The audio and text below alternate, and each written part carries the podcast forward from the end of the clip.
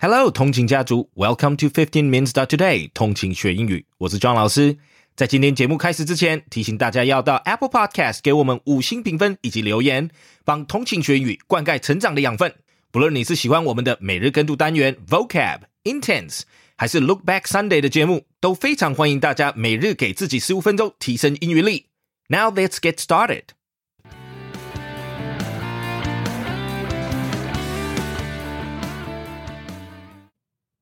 The delightful implosion of Boris Johnson. There isn't much good news in the world these days, so it's worth taking time to appreciate the delightful implosion of soon to be former Prime Minister Boris Johnson. His 2019 landslide victory against the hapless Jeremy Corbyn of the Labour Party seemed to be ushering in a long period of right wing dominance. Johnson, said The Economist, is well placed to become one of the most powerful prime ministers in modern times. Less than three years later, undone by scandal, incompetence, and the rebellion of his own party, he's announced plans to step aside once a new conservative leader can be found. Johnson, a nationalist demagogue and mendacious blowhard, has often been compared to Donald Trump, right down to the poofy yellow hair. Their political careers have certain parallels. The shocking success of the Brexit referendum, the cause Johnson eventually rode to power, presaged Trump's even more shocking presidential victory. Both shared a contempt for truth and the norms of their respective governments. But of course, Britain and the United States are very different countries. British people are still evidently capable of being shocked by officials' sexual harassment and shameless untruths, even when those officials are on their side.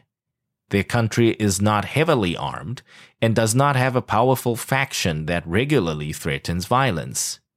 Britain still appears to have some minimal social agreement about acceptable political behavior. That was partly because Britain's lockdown was much stricter than ours and applied to the whole country, unlike Trump's partying in 2020.